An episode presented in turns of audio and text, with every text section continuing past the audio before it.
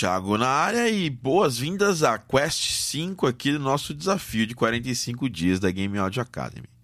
Hoje é dia de fazer a música de gameplay para o jogo L.E.D Raider. Ou seja, que já deve ter começado ou que pode não ter começado ainda a música do L.E.D Raider. Hoje é dia de falar um pouquinho do que eu espero de uma música de gameplay para o jogo L.E.D Raider. As influências são as mesmas da música tema, com a parada que você tem que imprimir o ritmo do jogo. Pense que você vai estar enfrentando um boss que pode... ele vai ter pequenas fases dele. Ele vai se transformar durante a fase e tudo mais. A música tem que ter, no mínimo, 2 minutos. É um tempo que eu alcunho como ideal para esse tipo de música. Pode ter mais. Não acho que é legal ter menos. Você já tem que fazer essa música pensando no loop, tá? Se tiver uma intro, você mais pra frente precisa já pensar que alguma parte da música precisa loopar com a outra parte, tá? Se você quiser fazer a intro, mas eu recomendo que, se você estiver começando, faça uma música que é apenas loop, tá? O começo, loopa com o fim. É muito importante que você garanta que esse loop é feito de forma que a gente chama de seamless, ou de forma correta. Então dá uma olhada depois nas aulas, tanto do módulo 7 do PTG, quanto do módulo 2 do curso completo, onde a gente fala sobre loop. É muito importante prestar essa atenção nisso, tá? É apenas uma música para essa fase desse primeiro boss. O jogo é repleto de bosses, então a gente precisa prestar atenção nisso, ok? Enfim, mesma coisa, postar no YouTube, usar as imagens. A data desejada para essa quest é o dia 24 do desafio. Então você tem aí alguns dias, na verdade você tem 10 dias, pois estamos no dia 14 do nosso desafio, tá? Outra coisa que eu gostaria de falar é sobre follow up, né? Sempre pega nesse, a gente está chegando aí no nosso 14º dia, né, de desafio. Verifique a sua evolução, né? É sempre bom você verificar em quanto você evoluiu, o que falta para você fazer as tarefas que você se comprometeu no desafio, quais são as suas dificuldades técnicas.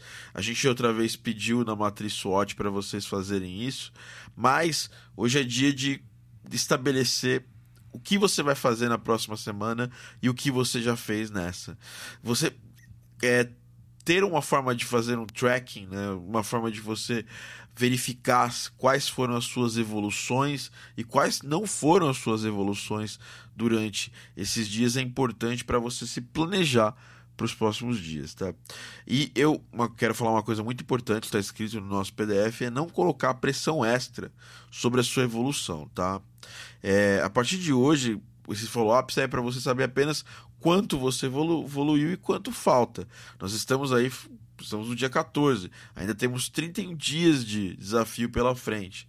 Então, eu creio que basta ter paciência e fazer as coisas de forma pausada, correta e sem pressa, sem atropelar.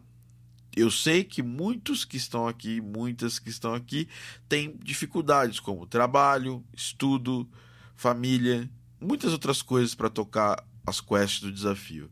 Por isso é importante você definir na semana um tempo para poder fazer esses desafios. Nem que não dê para tocar todas as quests que foram passadas na semana, mas evoluir um pouco é melhor do que não evoluir. E como que você sabe que você evoluiu? Através do follow-up. Follow-up é uma técnica de projeto que a gente usava, eu usava muito quando eu não trabalhava com áudio, e agora que eu trabalho com áudio eu uso cada vez mais, né, nos projetos que eu estou envolvido, que é de fazer ali uma verificação de quanto evoluiu e quanto falta para chegar naquele ponto, quais são as suas dificuldades. A matriz SWOT ajuda quando você pega uma tarefa específica. O follow-up é para você saber, você faz uma lista, pode usar um caderno, pode usar um documento do Google Docs, da forma que você achar melhor, tá? E eu queria deixar no final uma lição que eu aprendi com um chefe meu, e que eu carrego nesses últimos 10 anos, né? Quem não controla não consegue saber exatamente o ponto da sua evolução. Então, se você não está controlando, e aí controlar não é botar limites, e sim saber quais foram as suas evoluções, quais foram as suas dificuldades e o que tem para frente. Isso aí não é nem controle, na verdade é planejamento. Eu tinha escrito essa frase com controle, mas quem não tem planejamento é muito melhor, né? Então quem não tem planejamento não consegue saber exatamente o ponto da sua evolução, tá? Então tenha isso em mente para os próximos dias do desafio e para esse dia também. E aproveita que você está aí no final do dia 14, né, ou no começo do dia 14, e faça o planejamento de quanto você evoluiu. Não quer dizer que, mas eu não fiz até a Quest 5, eu estou na Quest 1 ainda. Não tem problema, nós temos aí uma longa jornada pela frente, tá? E você fazer isso um pouquinho depois, um pouquinho antes, vai te ajudar na sua evolução do mesmo jeito.